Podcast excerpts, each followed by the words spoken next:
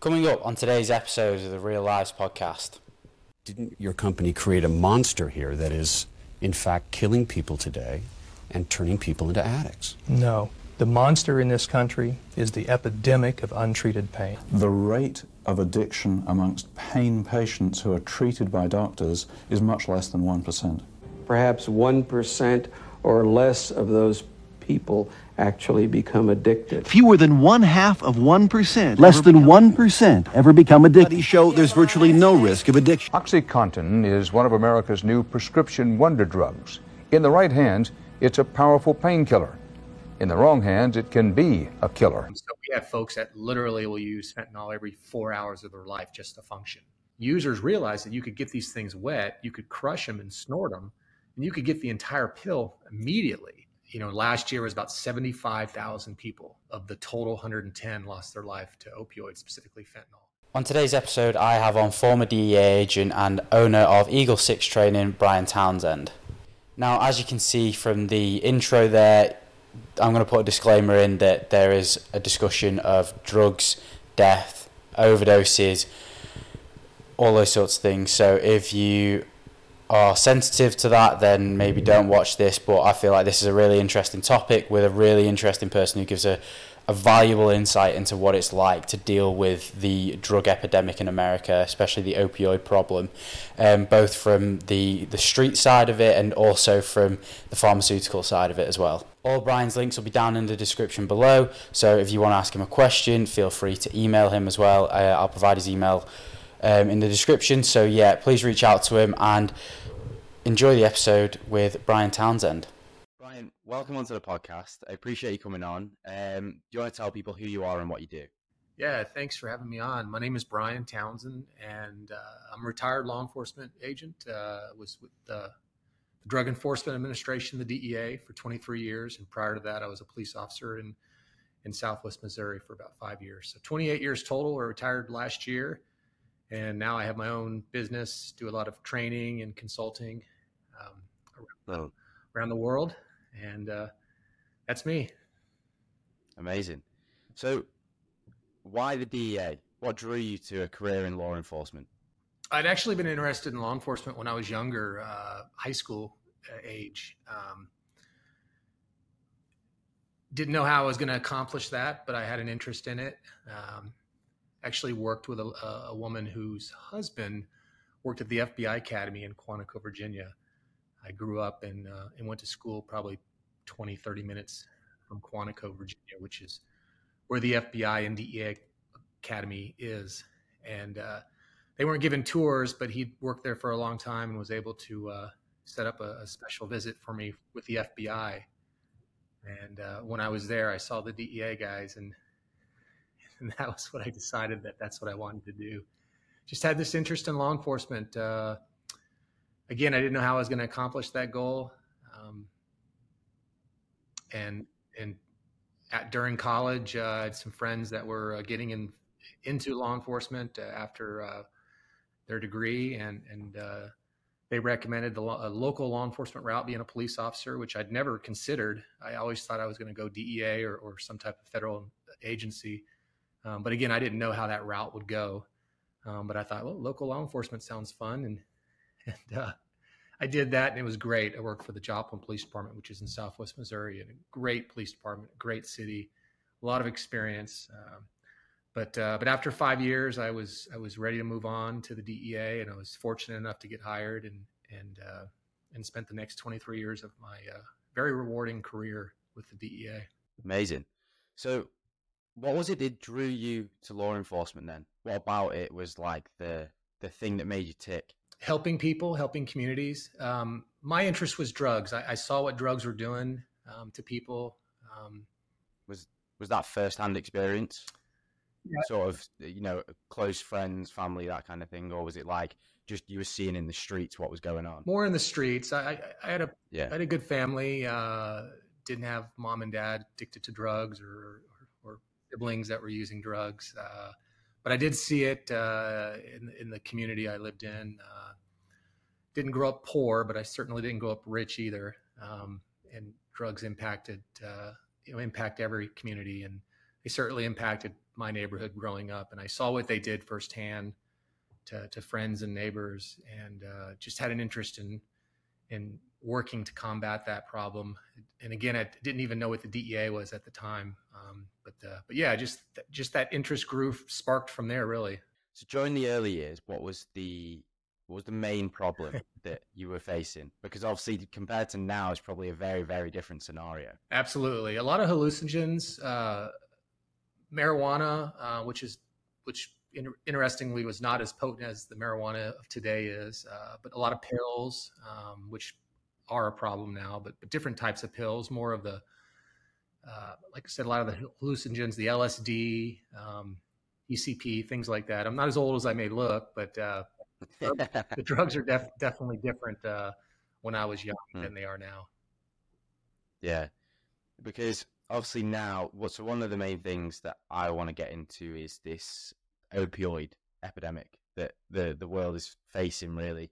Um, but before that, so obviously with this the the rise in pills at the time, obviously the hallucinogens and things like that, and marijuana, which is now obviously legal in most well some states. Mm-hmm what was the most frustrating thing about dealing with those things? Was it the the the sort of rapid rise in them, or was it more trying to trying to police it, so to speak?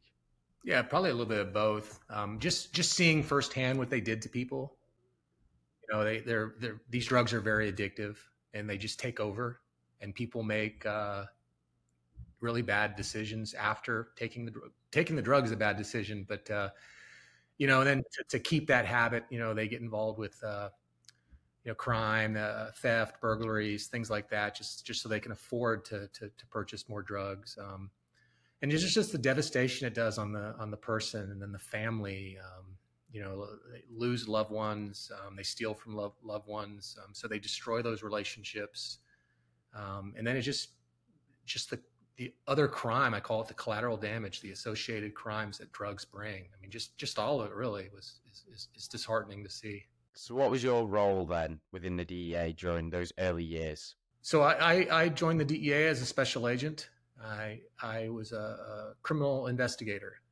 So, uh, I investigated drug crimes, um, and, and our role at the DEA is to go as high as we can in the uh, let's say call it the food chain, the organizational chart you know, ultimately we want to get to the uh, the folks responsible for uh, for distributing the drugs, um, and that typically is like the cartels or at least that that level of an organization. You know, we, we go after violent or uh, organizations, violent persons who distribute uh, drugs in our communities. How hard is it to actually capture the guys at the top of the, the, the ring, so to speak? Because obviously you see in these different, you know, these different shows where you they're looking to prosecute these entire sort of organizations, but it always starts with the guys at the bottom who don't know much, so it's very hard to get information out of them. Then it's the guys just above them and above them and above them, and then it's like years and years down the line before they actually get the guy that they want. So, where do you even start when you come to realize there's a new organization?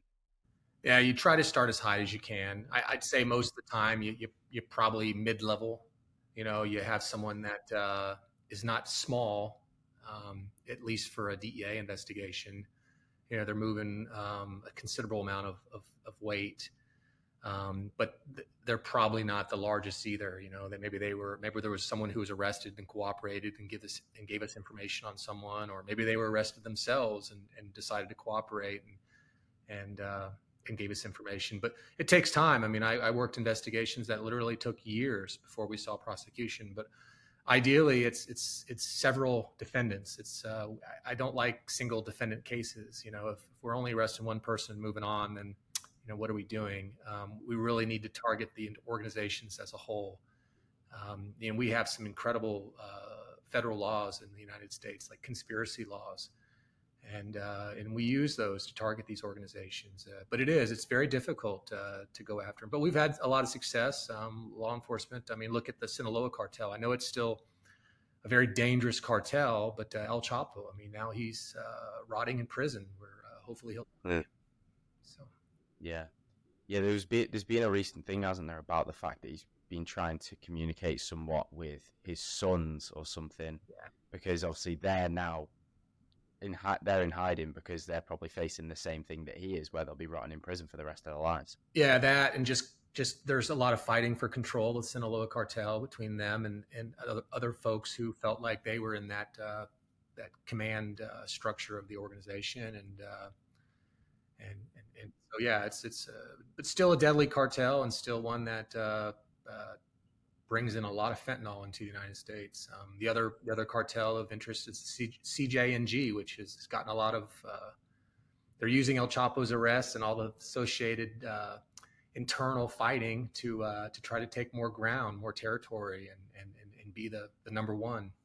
As obviously um, a special agent for the United States and an organization that runs within the United States, how how much harder is it dealing with organizations such as the Sinaloan cartel, whereby obviously they're under completely different jurisdiction with with being in Mexico?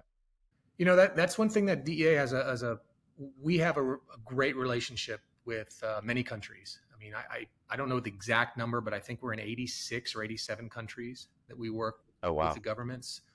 You know, we have offices in the consulate or the embassies, and uh, you know, our interest is uh, start, stopping the importation of drugs into the United States, and we also want to gather intelli- intelligence and figure out what's the overall drug landscape look like in the world, and and how's that impact the United States, and how can we, and also how can we use that intelligence to help the the, the host nations that we work with in their fight against uh, drugs and crime as well, but but uh, you know we, we have some success down there. Um, there are some uh, i can't i can't say there's not some roadblocks and some and some problems especially in mexico uh, with corruption and, and and there's been a lot of political things that have happened in the last few years uh, specifically with the dea and and some top members of their government uh, but uh, but there are a lot of good people down there a lot of men and women who are dedicated to making their country safer and and um, and and you know, thankfully those people exist and, and, and are and are risking their lives to uh,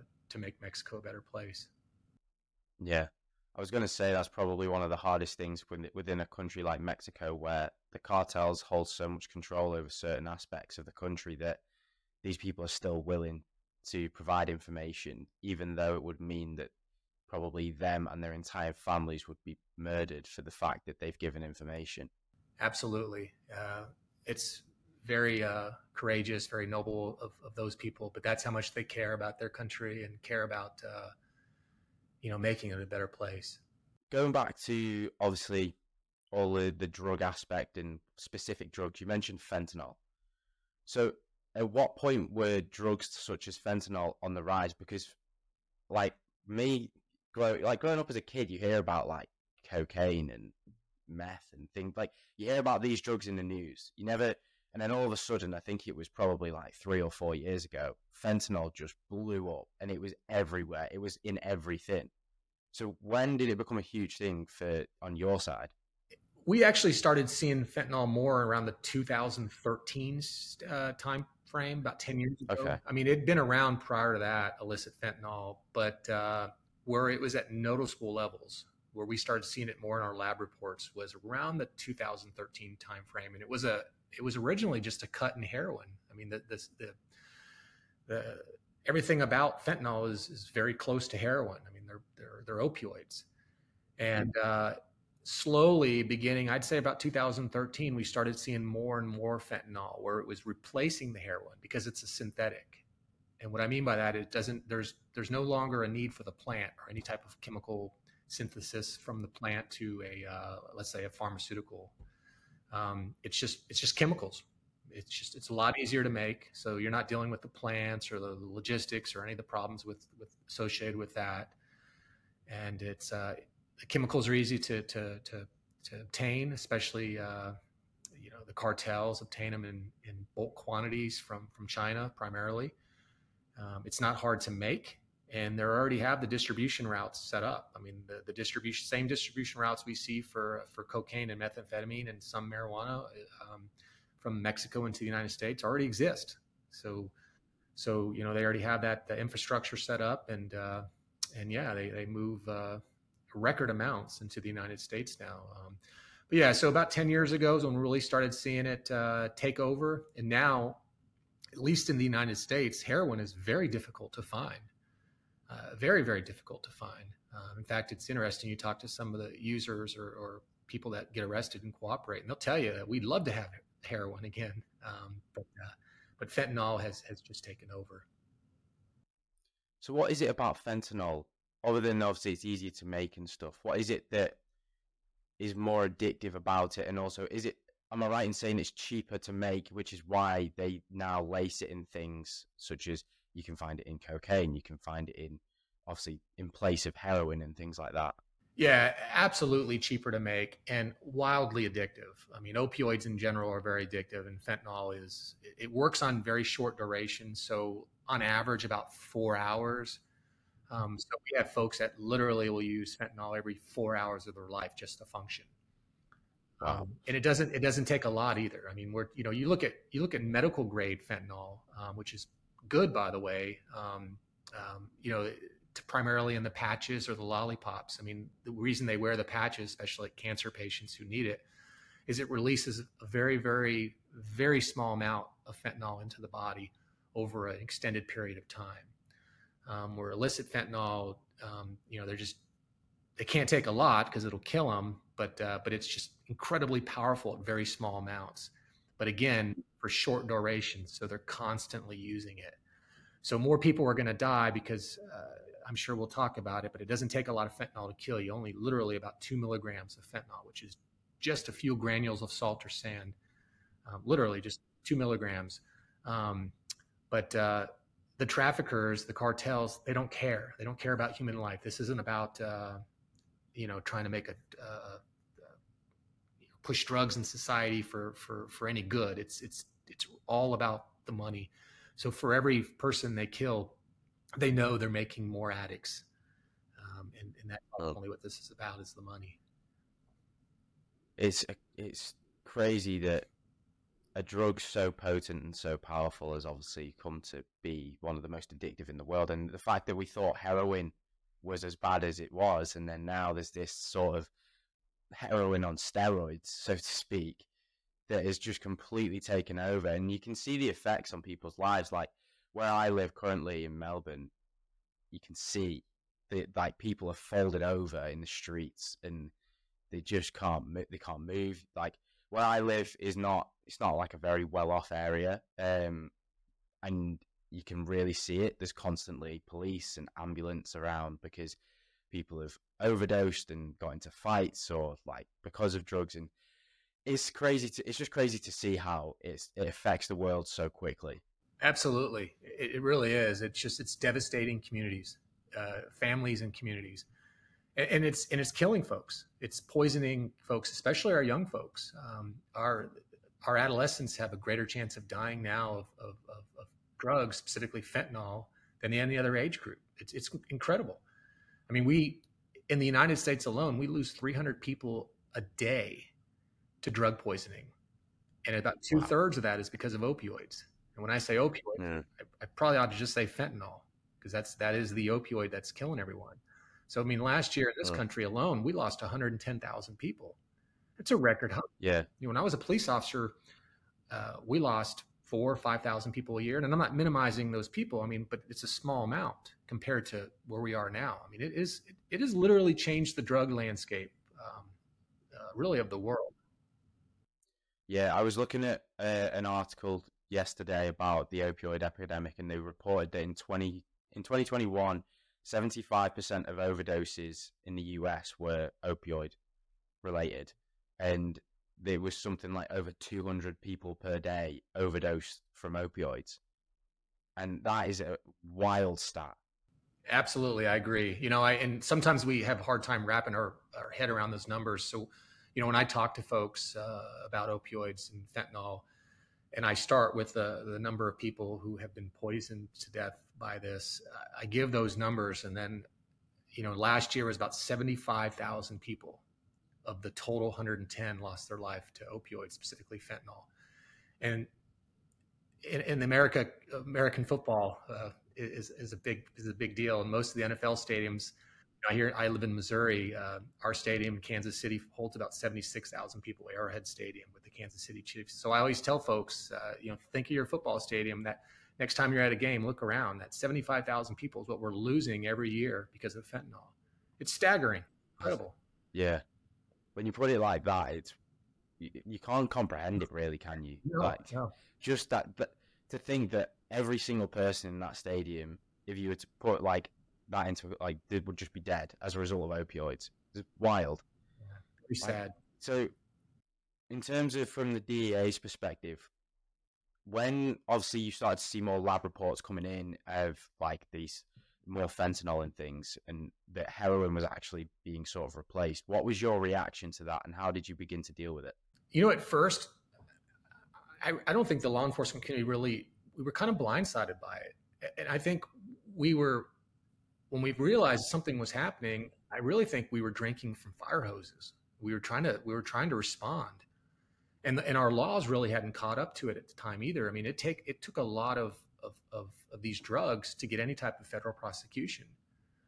Um, but uh, it was it was a challenge, and like I said, I, I really I, I think it kind of snuck up on us. You know, we started seeing fentanyl more and more in our lab reports, and and then there was the concern that it was a uh, there was a danger to law enforcement and first responders just to be around the drug, like literally just just just to be around it. Um, and then we started start seeing a huge spike in deaths, and really around 2016. If you look at the number of people who were dying from opioids, um, at least in the United States, it was two or three thousand people a year, consistently, probably for 20 years. And then, like I said, around that 2013 time period, if you start looking at those numbers and you put that on a on a, on a graph, it's literally like this this flat line, couple thousand people a year, and then all of a sudden it just turns up and just goes vertical where we're at 75,000 people a year now. We went from 2,000 to 75,000 people almost overnight. So yeah, in law enforcement, that's what that's what we noticed is the number of people that were dying. You know, but but again, I mean, I, I as much as I'd like to say we were prepared for it, we weren't. I mean, we we weren't. It was tough. It was a lot of challenges. These cases were uh, were hard to make, but uh, but but but we, you know, I, there's a lot of dedicated men and women in law enforcement who uh, who did great job and continue to do a great job um, targeting these organizations that, uh, especially the, the, ones that are uh, uh, bringing in a lot of fentanyl in. What does the projection look like for the sort of the next five to ten years of how bad this could get? Our, our 2021 numbers to 2022 didn't jump as high as even myself thought they would. They're still too high. Don't again, I'm not trying to minimize these these folks who've, who've lost their lives. Um, but we went from about 109,000 people a year to 110,000 people a year. Um, so if there's any any good out of that, if, if you want to call it good, is the fact that it wasn't as, as high. But I, but I tell you what, I, I still think, and I hope I'm wrong. I hope I hope you find me in, in a couple years and, and laugh in my face and tell me I'm wrong. But I still think it's going to go higher and, and the bigger concern is is I mentioned earlier the adolescents, the kids. I uh, I read a lot of studies and things like that, and, and every single study I can find shows the number of kids turning to drugs and alcohol to cope with stress and anxiety and just just life's problems, mental illness, things like that, is staggering you know, there's a study that came out last year in the United States that said uh, 44% of teenagers feel persistent feelings of sadness and loneliness. And then I thought, well, let's look pre COVID. Pre COVID in 2019, it was about 36.7%. So about 37% of teenagers who literally, and it, it's quote, feel persistent feelings of sadness and loneliness. And why I mention that is because what do these kids turn to when they feel sad, when they feel lonely? Drugs and alcohol I mean, they tell you that in, in, in, surveys year after year after year. University of Michigan does one. I mean, it's it's amazing, and and and it's scary because a lot of these kids are going to use drugs that are going to be laced with fentanyl, and they're going to die from first time drug use. It's already happening, and that's why the mortality mortality rate for for young folks is so high. Is because think about it. If, if, if you use drugs in your life, it was more experimented with drugs or used drugs, or at least when you started, it was more than likely in your adolescent years. And now you have these these kids who are are feeling sad and they're feeling lonely and they're and they're dealing with mental health issues, especially in this country because we don't we don't help our mental health folks very much.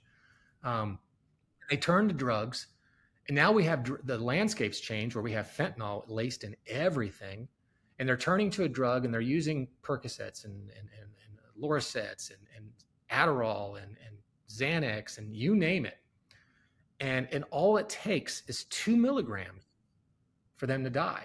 So this isn't your typical, uh, you know, stereotypical drug user who's, you know, laying in an alley, which you know that happens as well.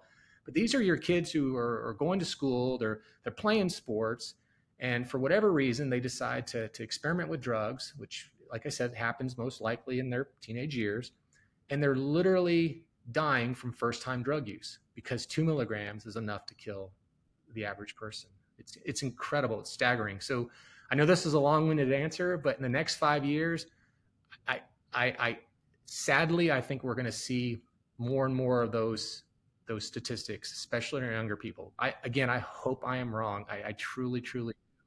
Um, but but if you look back in the last 5, 10, 15 years, that's what we're seeing. Yeah, I think as well, it's it's crazy to say it, but when you correlate it with the rise of social media, which means that people are connected in one aspect, but they lose the connection in another because every like you look you look now and you see it in kids where they're out with friends, but they've got like earphones in, and like I I said I said to my brother a few months ago, I was like, that is wild to me that like you're out with your friends and you will not like you can't take whatever's going on in here out so they're like, there's there's no connection. There's no actual like, you know, whether it be mental or physical connection with whoever that you're with, and then they just sit. You, you see them, they sit together, and they'll just scroll and scroll and scroll. And there's no wonder that really they feel lonely and they feel alone. And it's like, then you you look at it like, so they're now feeling lonely because of this. They feel like they've got no friends or what have you. And then it's like, what do I do? and it's like in that moment probably it's, it's just probably a lapse in judgment more than anything that then they turn to this thing that they see as like it'll it'll cloud it for me or whatever that may be yeah. and like obviously i'm not saying it's just social media that's caused that it's obviously other things but i think it's i think it's a massive problem in terms of how it's making younger the younger generation feel and then how they're then dealing with that i couldn't agree more um, it we are losing the power of communication. I love social, social media, but we are literally losing this. We're losing the the face to face contact that is so critical to to human beings, um, and, and it's sad, and, and especially our young people because we're not coping with with with struggles and failure and and all the things that come from from face to face contact. Um, I don't have all the details, but there was a psychologist in the United States uh, back in the 1940s or 1950s. I want to say his name was Dr. Dr. Alexander or something like that. But he did this study on on rats, and it was called Rat Park. I don't know if you're familiar with it or not, uh, uh, you know they had rats in a cage, and they had they had bottles in there, and they were laced with I think believe cocaine. And uh, when they were put in the cages, they would consume this. There was two bottles. There was one with cocaine, one with water. And when they were put in these cages alone, they would literally just drink from the cocaine until they overdosed and died. Seldom would they go to the water, and if they did, they would go back right back to the cocaine. Well, this psychologist came around and says, "Well, is let, let's explore this a little more." So he made this thing called Rat Park, and it was not just a cage with one rat it was a cage with a lot of rats so they could do whatever rats do have sex go on the little wheels whatever and he had the same two uh, water bottles or i'm sorry the same two bottles in that cage you know one with cocaine and one with water and what's interesting is in this particular scenario when they were in this park with other rats if they went to the one with cocaine it would just be very quick and they'd go to the water and it was almost a reverse. And it's and it's I, again I don't I don't remember all the details of this, but that's basically the gist of it. And what I what I realized there's look at that power of community. And I know those are rats and not people, but I think I think we have that same need where we need this communication. We need this type of bond with people and we're losing it with social media. And I love social media. Don't get me wrong. I think you know it's it's it's wonderful to have to have news at your your your fingertips uh, instantly, and to communicate with people instantly. But uh, but yeah, no, I, I absolutely agree with you. I mean, especially our young people who who don't know how to cope with things, you know, and and or, or they, they they post a photo, a picture and, and maybe there's not enough likes of it, you know, and um, or the the cyberbullying. I mean, you could go on and on and on how social media is really impacting, especially our young people. Yeah, going back to that, obviously the difference between rats and humans, I think we are very similar in terms of the fact it's just animalistic tendencies. You look back at like you look at all types of species. Mo- majority of species work in packs.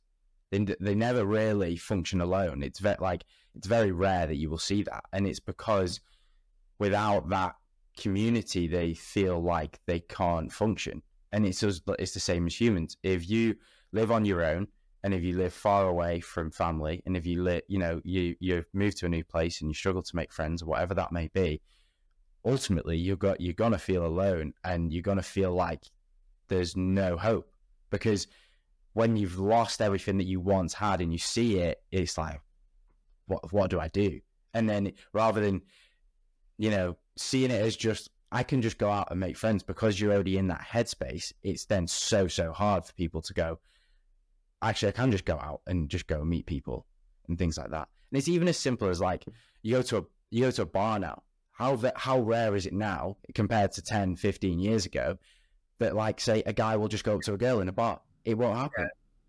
People don't do it because they've got Tinder on the phone or whatever it may be. So it's just simple things like that that now we've just lost this ability that we've had for thousands and thousands of years because of it, things on our phones that are now it's just gone. Absolutely, you, you hit the nail on the head. It's uh, we've got to figure out a way to reverse that. Mm, absolutely. So let's also move on to. So we've talked about opioids in terms of illegal opioids. Now let's get on to pres- the prescription opioids because I think that is a huge, huge problem in terms of. So when I, I obviously had knee surgery, what two two and a half weeks ago, and I was prescribed OxyContin, and I didn't. Re- I, I knew it was an opioid. I knew it was like pretty heavy opioid. Didn't know too much about it, and then the I was so I was taking it because of obviously I had the bleed into the joint. It was quite painful, and as I'd taken it, I was watching Painkiller, the new documentary on Netflix, and oh my god, did that send a shock to my system? And I was like, I cannot be, I cannot be taking this stuff. No way can I be taking this stuff. I got so many text messages from friends like, "Have you watched this yet?" Uh, no, I watched a Dopesick on Apple TV um, about the Sackler family and Purdue, um, but I haven't watched Painkiller yet. But I will. Um, yeah, they're they're very addictive. You know, under under proper medical care, um, you know, opioids are a great thing. They they do help with pain.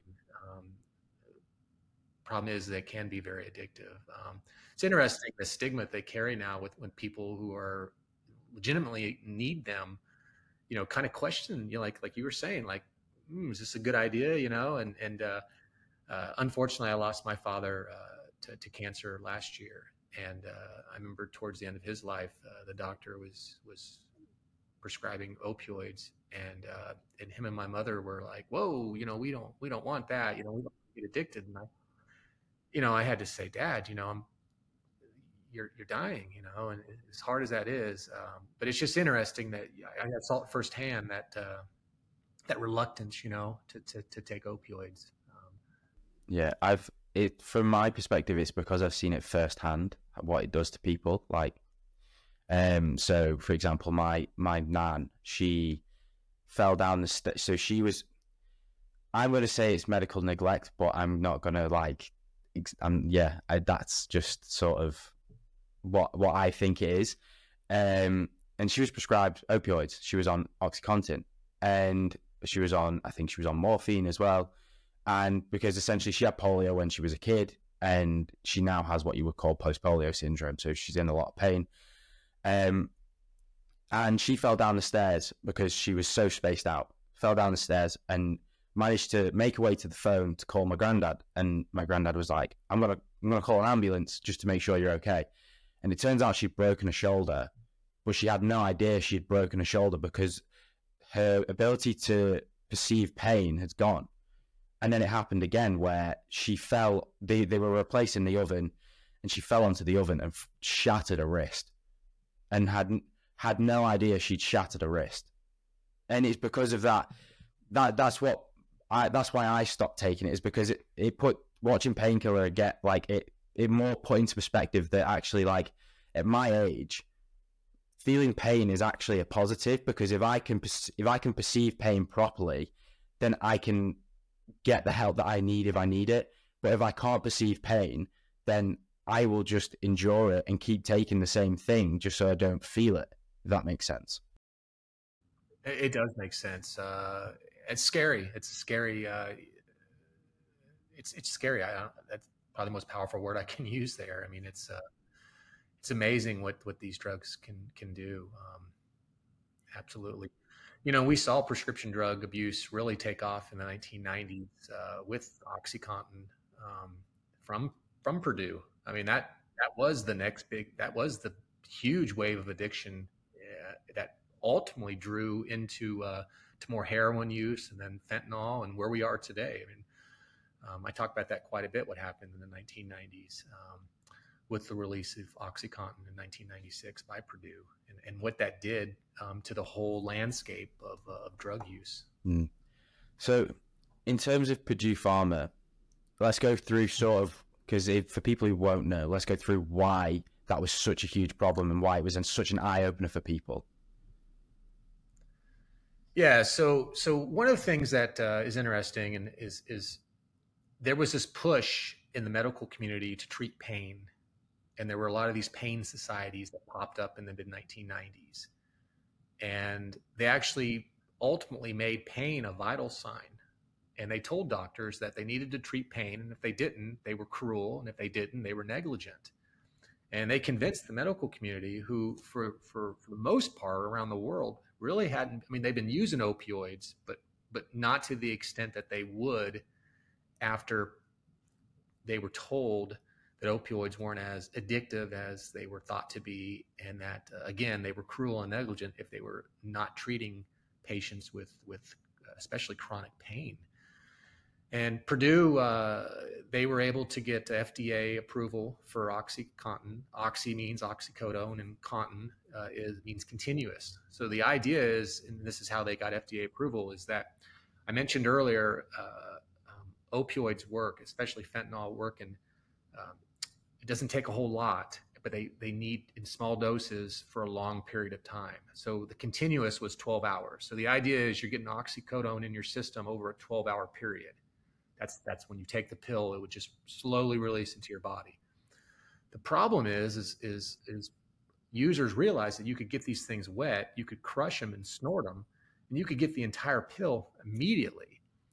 And then it's like Purdue doubled down or something. They went from 10 milligrams to 20 to 30 to 40, and they just kept on increasing the amount of, of oxycodone in, in these pills. And it just became extremely addictive.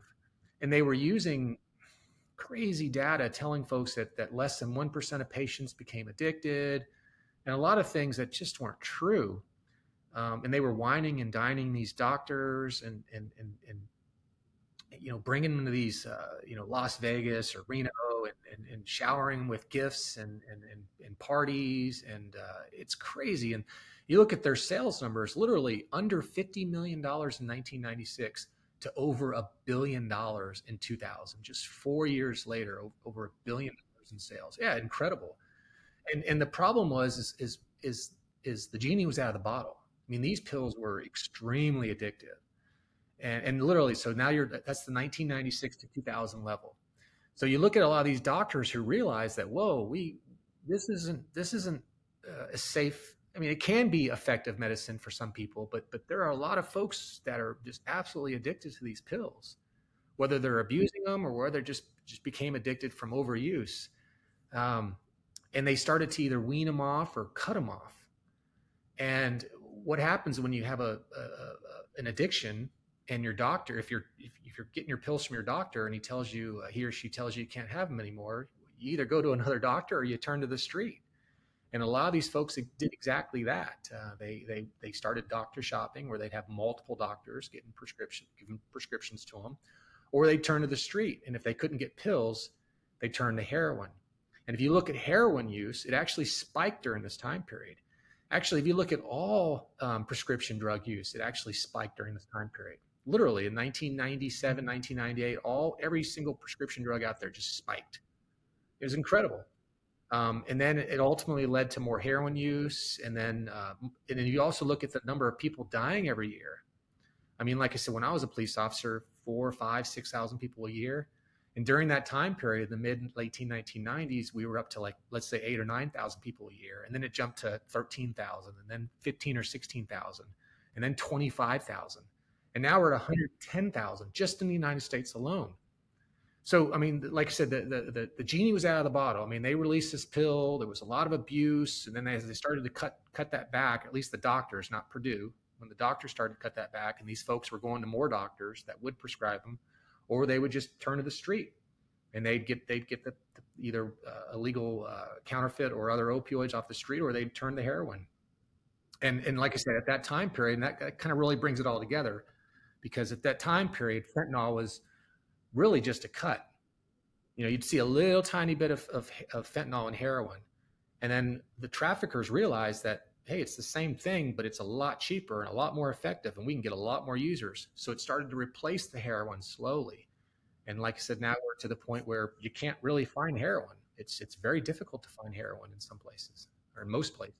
It's crazy because so the painkiller documentary for those who wouldn't know about it is like it's from the perspective of the guys at the top, so Purdue Pharma, you know, the the Sackler family, it's from the perspective of a sales rep who has a moral compass but is pushed to not see the the bad side of what OxyContin was doing to people. They were sort of hiding that from her. And also it's from the perspective of someone who has a severe injury and is prescribed OxyContin, a guy who owns his own business and it ends up ruining his life. And, you know, the way that it was pushed to doctors and stuff, you know, they'd send in these these women to doctors and they'd be like giving them gifts and like little pill teddies that they were handing out to all the doctors' offices and stuff like that. And it's like this is something that is meant to be serious and to treat pain in, in people, not we're, treating it like it's like it's some sort of like sweets for kids like the, with the teddies and things like that. And it's it's wild in the way that they got away with that. And that's never been that that side of it's never been punished. Absolutely. And and sadly uh, as i started to research more about opioids and and just addiction and drug use in america uh, it's amazing. The sackler family at least arthur sackler one of the three brothers um, this wasn't the first time i mean he was involved in the campaign of Valium which is diazepam um, you know, from 1962 to 1982, it was number one selling uh, pharmaceutical. It was the first billion dollar drug. Wow. And it was a very aggressive advertising. And guess who was behind that? Arthur Sackler and his his advertising uh, company. And you can literally go back in time and see some of the same things they were doing. Very, very aggressive campaign uh, advertising and branding um, for other drugs um, in the 40s and 50s and 60s, all the way up into until when they bought they bought Purdue Frederick in 1952, I believe, and his brothers uh, Raymond and Mortimer went to work for him. And Raymond is the Purdue, uh, Sackler was the one everybody kind of knows from Purdue. Um, but literally, the the same very very aggressive uh, marketing and advertising campaigns, um, and the way they, like you said, wined and dine these doctors, and uh, it's shameless, absolutely.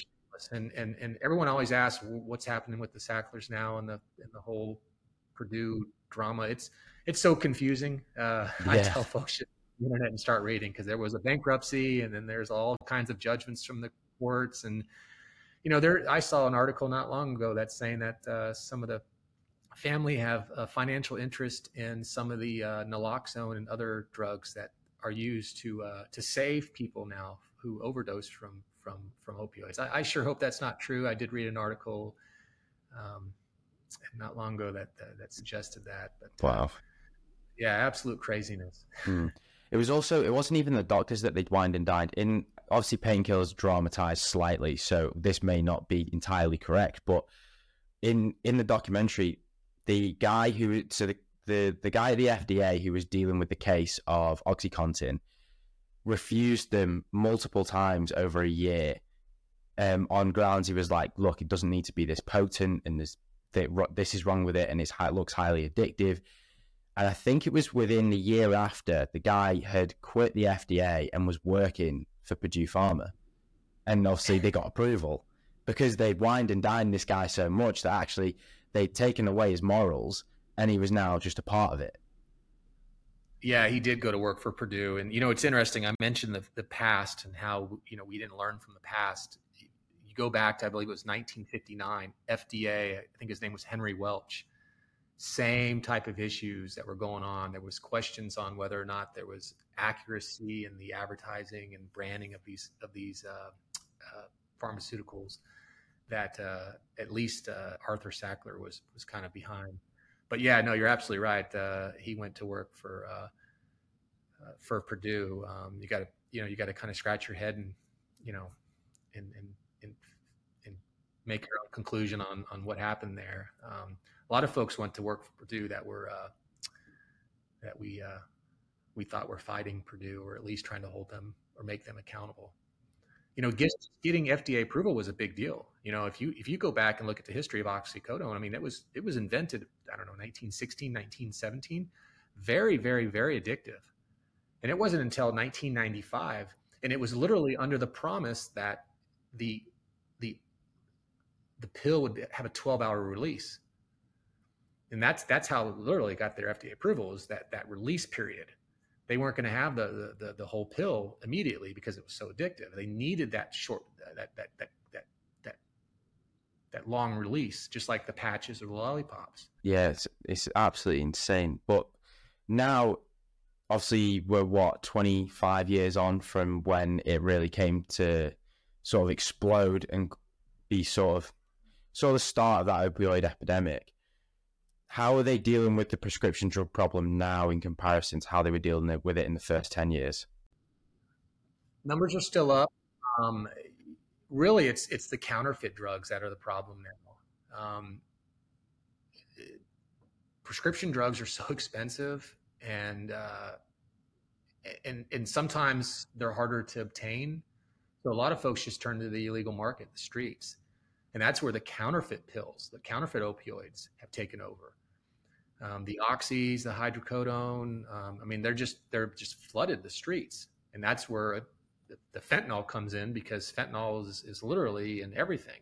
Um, you know, not just cocaine and and, and, and meth and, and, and heroin, but uh, you know, right now it's it's six out of ten pills seized contain at least two milligrams of fentanyl. Six out of ten.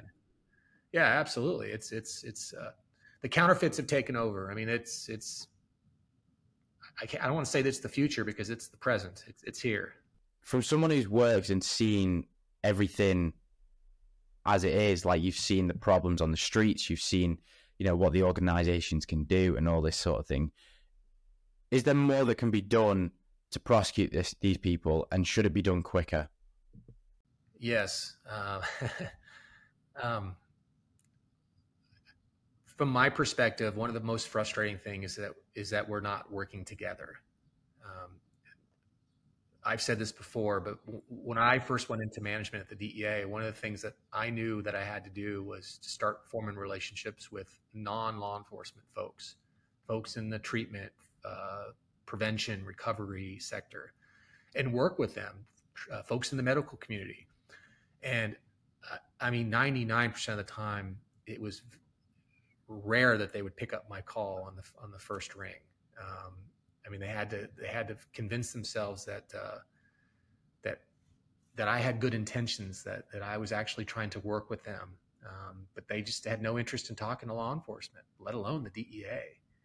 Um, but but we have to get out of our silos. I mean, it's incredible the amount of people trying to to to do the right thing and and and and and save people, which is commendable but why aren't we working together for those efforts? Um, I say this all the time. I mean, uh, um, if, if we surround ourselves with the right people, we can be a lot more effective, a lot more efficient. Um, so that's a struggle. I mean, it, we need more aggressive prosecution. Um, I can say that now that I'm retired. Uh, I've worked with a lot of great attorneys in my life, a lot of great prosecutors, but there are a lot who uh, probably need to, to move on to a different career because we need to, to take an aggressive stance, especially against these high level folks that are bringing in thousands and thousands of pills and and they're just devastating our communities. They really are. Um, and, and, and, and, record numbers of people are dying, especially our young people. And it's sad. And, it, and, and we've all got to do more. Um, you know, if I can say one more thing, the, the frustrating thing is too, is that no one really seems to care unless you've been impacted by this. I can't, I, remember I had a, friend of mine, retired DEA agent out of um, Southern California. And he said, Hey, look, less than 1% of the people of parents are actually going to show up to your. I do a lot of presentations specifically on opioids and fentanyl, and uh, you know, so he said most people aren't. Your audience is going to be more of, of what you expect: your law enforcement, your first responders, or people impacted by this. And I was like, no, no, no, no, you know, and because I'd heard that before from other folks, and I and I'm seeing it firsthand. You know, most of the time I, I, I do speak to first responders, but a lot of times uh, they'll be open to the public and uh, and we'll do some aggressive camp uh, uh, advertising, trying to get more people in those seats. And 99% of the people that we get are literally been impacted by this, whether they're in recovery themselves or whether they're dealing with it in their families or their communities. Um, most people just it's it's I don't know if it's out of sight out of mind or if we just want to bury our heads in the sand. I, I don't get it. I mean, we're losing 300 people a day just in this country. What, what's the rest of the world losing? Yeah. It's incredible what's happening. Mm, it is so scary to think about. And yeah, it, that is a problem, I think. I think it's with anything, though, isn't it? If you've never been affected by it, then you kind of push it aside and it's not anything to do with you. But as soon as it's somewhat, it hits you or hits a family member or a friend, you become the biggest advocate for whatever it may be. And it's it's it's a way that needs to change, really. I agree. Yeah, and, and, I'm happy those people are, are trying to find an outlet for that for that pain and and, and, try to help more people so, so, they don't have to feel the same things that they you know that they did after losing a son or a daughter or or a close one. But uh, but we got to figure out how to get past that. We need. I don't mean past the pain. I'm not. I don't. I'm not trying to minimize or or, or, or that at all. We need to we need to figure out how to get past to the part where more folks are involved before those things happen, before their sons and daughters are taking these drugs. That that's the goal is is to to have a national, a world conversation uh, on how do we how do we how do we get ahead of this? How do we how do we because it's going to get worse, and, and and that's and we've seen that. After, did you say twenty eight years you've been in law enforcement? So after twenty eight years, what was it that led you to leave and find a new career path? I love law enforcement. I love the DEA. I worked with great people, um, but I felt like I was young enough for something different in my life. I just needed that that mental break. I needed to do something different. I've always had a love for for training, and uh, I've always had a, a, love for helping people. And I thought, you know, I can help people in a different capacity. I can help people through training. Um, of my 28 year career in law enforcement, four of those years were in a non-enforcement capacity. I worked at our our uh, our training academy in Quantico, Virginia, and uh, did a lot of in-service training. I helped start the first leadership and development unit for the DEA, and that's when I really the seed was really planted. Where I thought, wow, I I really want to do this post uh, DEA, and uh, and again, I, I I turned 50 and thought, you know what, I uh, I'm still young. I still have a lot of uh, passion left in me. Um, and as much as I love this career and as much as I love putting bad people in jail, I needed to do something different. So uh, that's where I am now. Is there anything that, like, since you retired from law enforcement, was there anything that's made you think, like, oh, I, I kind of want to go back? Or have you just since just, are you happy that you've left? I am happy that I've left. Uh, it's a different career. I, I, saw a lot of changes, uh, especially in the last two or three years. Um, I mean, law enforcement from from from federal to, to local levels are struggling with recruitment. Um, so I'm glad I don't have to mess with any of that stuff anymore. Um, what I do miss the most is holding these these folks accountable, the drug traffickers accountable. You know, helping build these cases that we can bring to the U.S. Attorney's Office and prosecute these people and hopefully see them uh, uh, rot in prison. Um, you know, I miss that. Um, uh, Yeah. I work with incredible, incredible, dedicated professionals. Um, very proud of the DEA and, and the organization that it is. A great place to work, a wonderful mission, and I do miss that the camaraderie, um, the mission. But uh, but you know what? I, I uh, you got to turn pa- the page sometime. You got to start new chapters sometime, and uh, and that's that's where I am now. So no regrets. So Eagle Six training you obviously created after you'd retired. So what specifically do you do? You obviously said you hold talks for first responders and also open to the public, but what is it that you do and what is the the sort of philosophy behind Eagle Six training? the philosophy really is to help people. So the the big interest that and the big thing that we do is leadership training. Uh, we like to work with leaders uh, and just just people in general to to make them more effective. Um, so that's that's our passion. Um, I still work quite a bit with law enforcement. Um, that's a that's a a career that I'm very familiar with, and I I've navigated in that world for 28 years. So so I know the I know the language. Uh, you know I, I I, I fit in. So so I'm still involved in that, and, I'm, and it, it makes me happy to to to work in that profession still in, in that capacity. Um, but ultimately, leadership. Um, the other thing is, is like you said, the opioids and the fentanyl. Um, I actually have kind of a, a separate thing for that, where uh, I hold uh, anywhere from two to four hour discussions on opioids, um, specifically fentanyl. And I talk about a lot of the same things that you and I just spoke about um, today. Um, you know, I, I, try to give a very comprehensive overview. Um, I, I, started that uh, initially for just first responders, police officers. But then I realized pretty quick uh, that uh, the public was really interested in this, uh, at least certain segments of it uh, medical community, a lot of recovery folks, uh, treatment folks, uh, prevention folks, things like that, uh, business uh, leaders. Um, so, yeah, so that's, I do that throughout the US. Um, I think I've put on, I think I'm at 20 or 21 presentations so far, which is great. I've been doing it since, since October, probably have another 10 or 15 scheduled um, actually do it for free. I don't say that to brag or anything like that, but uh, I pay my own uh, when I travel uh, throughout the U.S. I actually pay my own travel expenses um, if the organization can't, uh, you know, can't can't bear those costs because I, to me this this this conversation is too important to ha- not to have.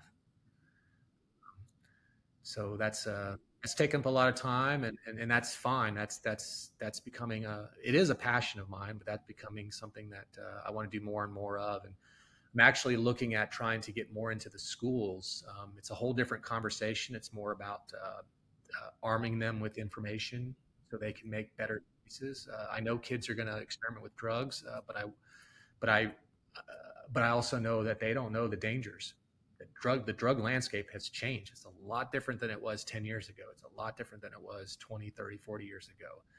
Um, a lot of them don't know what, what fentanyl is you know um, the marijuana they use nowadays is a lot different. It's it's a lot more potent. Um, um the vaping you know i mean just everything that the schools are facing um, um, that's where i really want to get into is, is if i can if i can prevent one person from making a choice that that can kill them, then uh, then I'm successful, and, and, and that's where I think uh, that's where I think I need to be is in that in that uh, in that place that I can hopefully help these people. It's amazing what it's amazing what you're doing. Just you know the fact you're willing to go and do these things for free, and just just to push the message of what the problem is and how people can sort of deal with it is is incredible. But so obviously you said there that that's what you want to do is you want to push yourself into schools to sort of pro- get into the the prevention more than anything. But other than that how do you see the next sort of five to ten years going for eagle six? Hopefully very good. Uh, you know i'm, I, am this first year I've, I've, I've i'm trying to just build that foundation you know consistent branding uh, getting the name name out there, um, and and giving quality training. So when people uh, you know think about the the training or the presentations, they they they leave with a, a good taste, you know, and and uh, and refer me to other folks and and and uh, you know hopefully my phone rings and I get more business from it. So yeah, that's uh, it's been a great uh, first year. Like I said, the just building that foundation is, and especially now. Um, I mean, it's, it's been a, it's a tough economy, you know, and and when uh, when organizations are cutting back, unfortunately, one of the things they cut back is training, um, which is which blows my mind away because we're asking our people to do more with less. So the last thing you want to do is say, "Hey, I need you to do more with less," and by the way, we're not going to give you any training or development, and that's frustrating. Ooh, that's frustrating. I, I t- towards the end, obviously, like with Eagle Six and everything, I'll link that in the description so people can find it. But I always ask people at the end the same question, and that's how would you like to be remembered? As someone that cared and uh, who wants to help people. Amazing. Where can people find you on socials, online, everything like that? So uh, www.eagle, E A G L E six, just the number six training, T R A I N I N G dot com is my w- main website. If you'd like to learn more about my opioids and fentanyl presentation, please go to www.only, O N L Y, the number two, mg.com. So only2mg.com. And that page is dedicated just to the opioids and fentanyl presentation that I do. And it has my schedule on there. It has some resources uh, for parents or folks that are looking for more information on opioids. Um, so they can educate themselves and hopefully have those own conversations within their within their own four walls. Um, I'm also I'm also on LinkedIn, um, Eagle Six Training, or just Brian Townsend. Amazing. All right, thank you so much for coming on, Brian. I really appreciate your time. Hey, thank you. I, I appreciate you as well, and, and thank you for the opportunity. I really hope you enjoyed that episode with Brian. It's a it's an intense one, but it was a really really insightful episode into what the the opioid problem is like and how it is affecting hundreds of thousands of people across uh, America and obviously the millions across the world as well. I think it's something that we, we need to bring more light to, and I feel like with what Brian is doing, he's doing a really good job of that over over in the states. So. I appreciate him. I appreciate his time. You can find all his links in the description below, so make sure to check him out. And yeah, I will see you next week for another ep- episode. But please remember, like, subscribe, share the podcast, all that shit, because without it, it the podcast doesn't do that well. So yeah, appreciate it. Cheers.